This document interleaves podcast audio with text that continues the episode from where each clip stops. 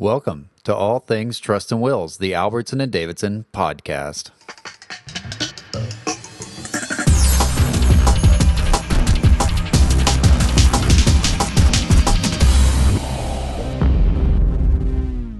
This is Keith Davidson. Thank you for joining us for another episode of All Things Trust and Wills.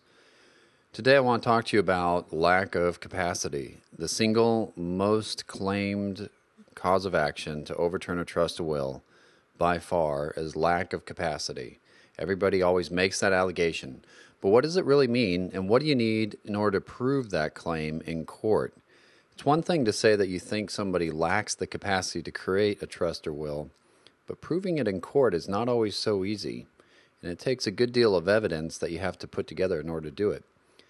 First of all, it takes medical records. Obviously, when you're going in to overturn a trust or will, the decedent's no longer there, so you can't have somebody just go to the doctor and and evaluate them and diagnose the problem. They're already gone, and so what that means is that you need medical records from the past in order to see what was observed, what was diagnosed, what was marked down in the medical records at the time that the decedent went and had a diagnosis done with their doctor.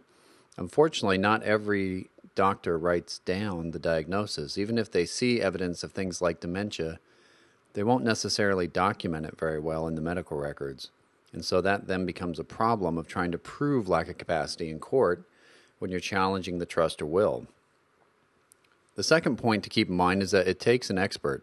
So you have to have an expert witness come into court uh, well, before they go into court, you have to have an expert witness actually review the medical records and find w- the medical references that would show that there was some sort of mental defect. In California, under Probate Code Section 811, you have to prove a mental defect before you can prove a lack of capacity. And that mental defect typically is something along the lines of dementia or Alzheimer's disease, but it could be any other type of mental defect as well.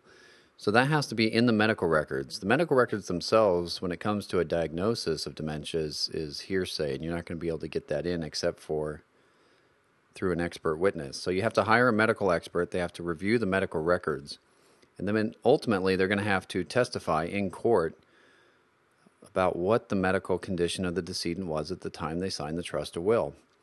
So it's a lot that has to come together because if you don't have the medical records or if there's not good documentation of the mental defect in the medical records, then you're not really going to have a very good case going into court. You have to have a very good medical expert to be able to review the records and testify as to what the condition was and how it all is going to come together in court. And then you actually have to have the judge agree with that and a lot of times when you go into court, you'll have a battle of experts. So you'll have your experts saying that there was a lack of capacity, and the other side will have their experts saying there was not a lack of capacity. And then it's up to the court to decide who to believe. So proving lack of capacity is not the easiest thing to do in court, but it all starts with the medical records. So the number one thing you have to do is go out, get the medical records, and see what you can find in those medical records. That's really going to make or break your capacity case.